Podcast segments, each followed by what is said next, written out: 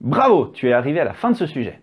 Tu as appris à utiliser plein d'unités de mesure et à communiquer un itinéraire. Tu peux être fier de toi, c'est pas un sujet facile à comprendre. Si tu as encore des questions, n'hésite pas à les poser à ton enseignant ou ton enseignante. Mais là tout de suite, prends une petite pause, tu l'as bien mérité.